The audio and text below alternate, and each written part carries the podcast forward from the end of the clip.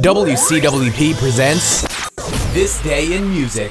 Welcome to This Day in Music, the 15th of February. It's Awards and Achievements Day. In 1967, some music students at DePaul University formed a seven piece ensemble band called The Big Thing. Later, they changed their name to Chicago Transit Authority, then simply Chicago. Let's go to some award shows. In 1978, Saturday Night Fever and Billy Joel were the big winners at the Grammys. The soundtrack album was Album of the Year, and Joel's Just the Way You Are was Record and Song of the Year. Donna Summer's Last Dance won two Grammys in 1979, Best Female R&B Vocal and Best R&B Song. Here's a real achievement. In 1969, no one in the audience asked for their money back after singer Vicki Jones was arrested after impersonating Aretha Franklin in a concert in Florida. And that's it for this day in music.